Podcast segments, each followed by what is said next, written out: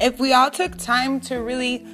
um, educate ourselves about the streets and how a lot of people don't have the choice you know? A lot of people are born into this or you know they they got abandoned or they had no other way and the streets was the only thing that has ever showed them any love then i think we'd all have a different aspects on what the streets have really made people.